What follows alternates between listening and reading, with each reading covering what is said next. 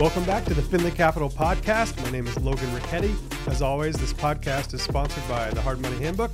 You can go to www.hardmoneyhandbook.com to download a free report to learn how to use hard money loans to finance your real estate deals. Also brought to you by the Facebook group Powered by Private.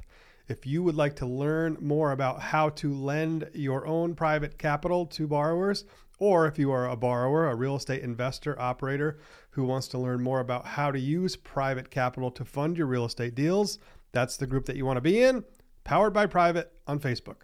Today, I want to break down how a private loan is structured. I want to show from the perspective of a private lender how to structure a private loan, what the mechanics of that loan are, how they work, and how best to structure a loan to mitigate risk and to uh, be attractive to a borrower at the same time. Let's talk about the mechanics and the elements of a private loan so we can understand how best to structure the terms. The three main elements of a private loan that you take into account, take into consideration when you're structuring a private loan are the purchase price, the renovation budget, and then the after repair value. Those are your three elements, your three factors. Basically, you as the private lender can offer any type of loan terms that you please. It's up to you what kind of loans you want to do, what kind of structures you want to put together, what kind of safeguards and what kind of limits and, and limitations that you want to uh, put into place. But my suggestion is that you structure your loans to be the most conservative as possible. And when I say most conservative, I mean a couple different things. Number one, you want to have your borrower bringing skin into the game. You want your borrower to have skin in the game. And then also, when it comes to renovation budgets, holding back capital, holding back funds and escrow, you want to have that incorporated into your deal to mitigate your risk even further. Another way to mitigate some risk is to pre collect interest and fees, which we can talk about here in a minute. I'll give you an example. Let's say your borrower has a loan, has a purchase price on the deal of 200,000. Let's say the renovation budget on that deal is let's say 50,000. And let's say the after repair value on that deal is 400,000. Those are the elements of the deal that we need to analyze. Purchase price 200,000, renovation budget 50,000, ARV after repair value estimated to be 400,000. If you want it to be very risky or very aggressive, one of the things that you could do is you as the bar as the lender could offer to finance 100% of the purchase price and 100% of the renovation budget. So that would be 200,000 times 100% plus 50,000 times 100% equals 250,000. Let's say that you just were kind of crazy and you weren't really uh, paying too much attention to mitigating your own risk. What you could do is you could fund this deal for the borrower and hand that borrower $250,000, 100% of purchase and 100% of repairs. In a scenario like that, when the borrower closes on the purchase, they go to the title company, hopefully you had a title company. Purchase price on the closing statement is 200,000, loan amount 250,000, which basically means the borrower is going to walk away from the closing table with $50,000 in cash minus their closing fees to close the transaction. What happens on day 1 in a scenario like that? What could happen? Obviously the borrower could go to Tahiti for with 50 grand and go have a party. Let's say the borrower decides never to start the renovation, never to flip the house, just runs away with the money. Now, you as the lender are $250,000 out of pocket and you are going to need to foreclose on a property that is worth arguably as is 200,000 less the commissions and fees that will cost you to resell that property. Selling that property might cost you 10, 15,000 in legal fees to go through a foreclosure. It might cost you 10 or 12,000 more to pay a realtor a commission to sell it. And then you're going to have some transaction fees of selling the property as well. So you might be looking at a loss of 50,000 plus another 25,000 or so between all your fees and costs and everything else to manage the deal. Taxes, insurance, utilities, carrying the property, all that stuff. So, in a scenario like this, you've now lost yourself $75,000 because you made a stupid loan because you really didn't know what you were doing. So, let's not do that. Let's not be that guy. Instead, let's figure out a way to structure this loan so that it mitigates the risk for us because that's what we really care about the most as the lender If we're borrowing capital from investors or our own capital, doesn't matter. You still got to do a good job. Let's mitigate the risk. Here we go. In this scenario now, we could lend 80% of the purchase price and we could still lend 100% of the renovation budget, but this time we're going to do it a little different.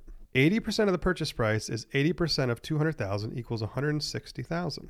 What that means is the borrower is going to have to bring $40,000 to the closing table for the down payment on the purchase of the property. 40 grand. That's going to come out of their pocket into the deal. Now the borrower wants to finish this deal because he or she will lose $40,000 if he or she does not finish the deal. In addition to that, we're going to lend the borrower the whole 50,000 to renovate the property.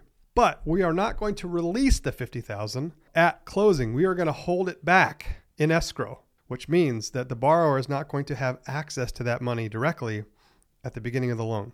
In addition to the $40,000 down payment, we are going to collect from the borrower at closing our loan origination fee. Remember, the loan is going to be 160,000 plus 50,000. So the loan is going to be 210,000. So we're going to take 210,000 and we're going to charge 3 origination fee points.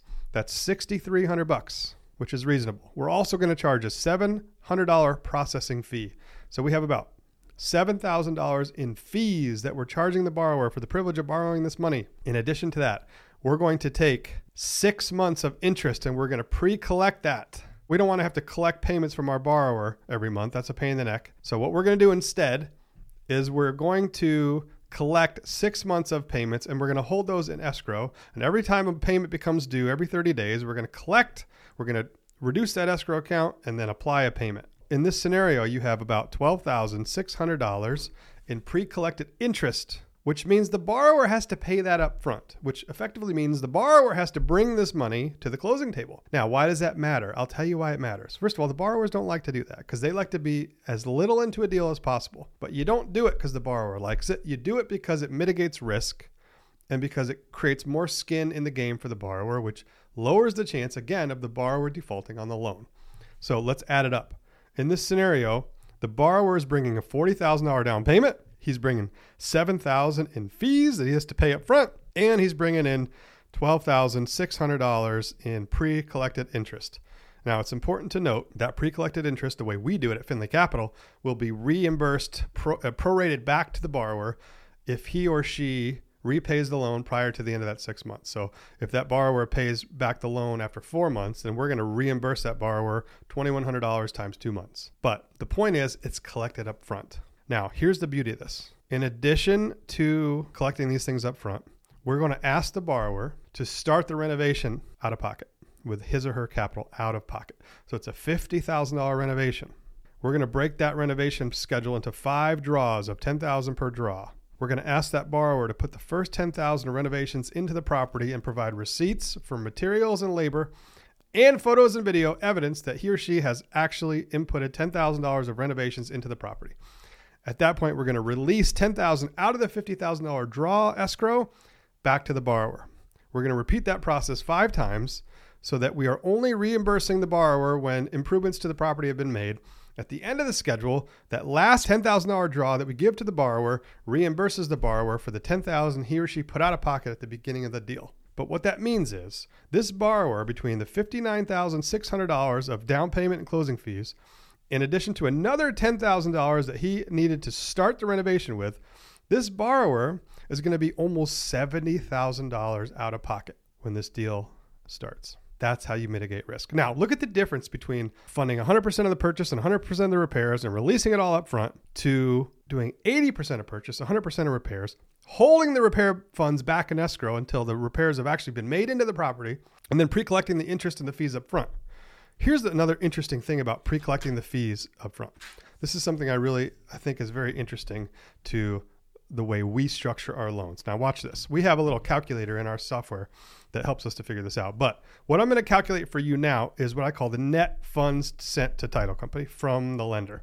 Now here we go. Ready? Loan amount is 210,000, which is 160,000 plus 50,000 minus 50,000 held back in escrow puts us at 160 minus 7,000 minus 12,600. That 7,000 is the fees and then the 12,6 is the pre-collected interest. Now, We still made this loan, we're lending this money, but we're only sending out of pocket, out of our account, $140,400 on settlement day, which means that if this borrower never performs and he or she never delivers, never repays the loan, never renovates the property, and down the road we have to foreclose on this deal, our net exposure is only $140,400. And if you divide that by the after repair value estimate of 400,000, it means our net exposure on this loan is only 35% of the after repair value. That's pretty good. That's a pretty good position to be in if we as the lender, you as the private lender, have the Armageddon worst case scenario of having to foreclose on the property. You would only need to sell the property for roughly 140,000 in order to recoup what you have outlaid out of pocket. Obviously, if the borrower bought the property for 200,000, you're going to be able to sell it for much more than 140. So what does that mean? The risk, the risk is very low. The adjusted risk of what you're putting out of pocket as the lender and what you would need to sell the property for after recouping it to break even, very low risk. And that's the beauty of this scenario. That's the beauty of structuring your loans in such a way that you're holding back the renovation funds, you're pre collecting the fees and the interest, and you're requiring the borrower to put a down payment into the deal. Now, some borrowers like to do some fancy financial footwork. They like to do what's called gap funding. If you know me, you know I am not a fan of gap funding. And the reason I am not a fan of gap funding, first of all, gap funding is when the borrower borrows the money to fill the gap between what we are lending on the purchase and what the borrower needs to bring to closing to complete the deal. So in this scenario, the gap funding might be sixty or seventy thousand dollars. A gap funding comes from private lenders. Usually, it comes from individuals usually who are comfortable with lending money directly to the borrower oftentimes not secured by a lien, oftentimes only secured by a written agreement.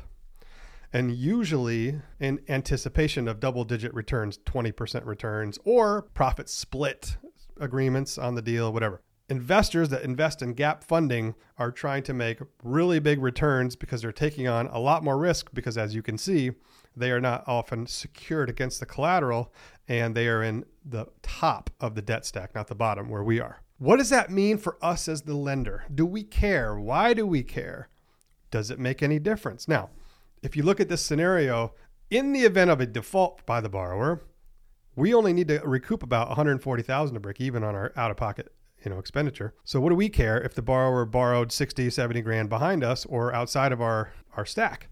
Well, the reason why I care is because if that borrower is defaulting, they're going to be more likely to default if they didn't put 60 or 70,000 of their own money into the deal. But nobody plans to default. Nobody plans to go bankrupt. Nobody def- plans for the market to shift or the cost of capital to go up or the, you know, the renovation budget to go out of whack or the contractor to run away. Nobody plans for those things. But when you are at the front of the debt stack, you're safer because you're going to foreclose and get back, you know, you're going to get that 140 back. But if there is a gap funder behind you, they could cause a problem they could, you know, not agree to release their agreement or they could uh, sue or, you know, whatever could happen. A lot of bad things can happen when you have debt behind you, but you have to be, you really want to be in that first position, recorded mortgage, because what that will do for us and for you as the private lender is it's going to secure your position in that worst case scenario where you have to do a default, where you have to do a foreclosure. The point that I'm trying to make here in conclusion is you want to structure loans that the borrower has skin in the game so that there's less chance of a borrower default, as opposed to if a borrower used a second position lender or a gap funder where the borrower doesn't really have any real skin in the game other than promises to repay everybody because promises to repay everybody are not as exciting for a borrower to focus on as compared to say sixty or seventy thousand dollars out of their savings account into your deal. So don't lend 100% of purchase, don't lend 100% of repairs, and just outlay it up front. Protect yourself as the lender. Now, if you if you look back at these two loan options too, you'll realize that they both achieve the same objective for the borrower. The borrower is going to get the 50,000 to renovate the property. The borrower's loan amount is roughly similar. I mean, obviously not with the 20% down, but the renovation budget portion of the loan is the same. So the borrower now has to renovate the property for the collateral value to increase for you as the lender to release the draws, which protects your interest. If you just give the borrower 50,000 and say, "Hey, go have a field day, go renovate this property, I hope it goes well," you have no control over that 50,000 actually going into the collateral. Theoretically speaking, that borrower could take that 50,000 and he could go finish another job that was behind schedule or he could go and pay off a buy a car. You know, they can do whatever they want and you don't control where that money goes.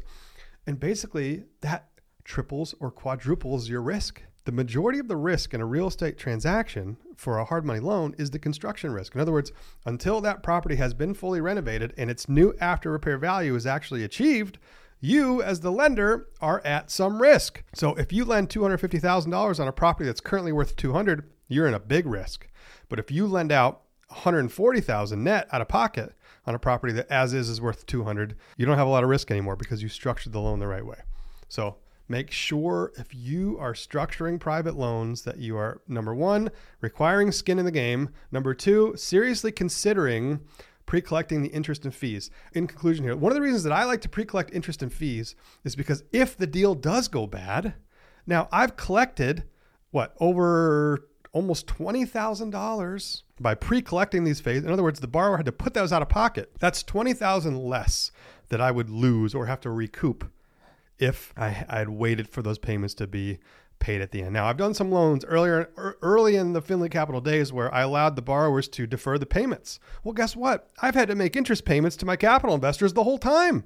And you know what? You might not think it's a big deal. Hey, you know, six months, you know, they'll pay you back. You'll make the interest then. Well, when that six month deal goes to a 10 month deal, next thing you know, you're carrying interest payments for your cap for your borrower for 10 months, which is not the end of the world, but it sucks. But what really scares me or really can be a problem there is the more that balance accrues to that loan because that unpaid interest is accruing and accruing and accruing, that sucks into the profit margin for the borrower. Next thing you know, the borrower starts looking at their mortgage payoff and they realize instead of owing you 210, they owe you 250. And all of a sudden, you know, the deal isn't as profitable. Maybe they don't want to sell it or maybe they don't want to finish it because there's nothing left for them. That's why collecting that interest up front mitigates a lot of that exposure and it makes the payoff lower for the borrower later, which incentivizes the borrower to again to continue to complete a deal that isn't going well, which is what you as the lender need need to happen for a deal that isn't going well. You need your borrower to be finishing that deal. Otherwise, you're going to have to foreclose and go through the worst, you know, the worst case scenario. Structure your loans, down payments, pre-collected interest and fees, escrow held back, and then make sure you're releasing draws on a schedule that is con- consistent with the collateral value improving, and you will have good, solid loans on your balance sheet, and you will be lending private capital for years to come because you're doing it right. We'll.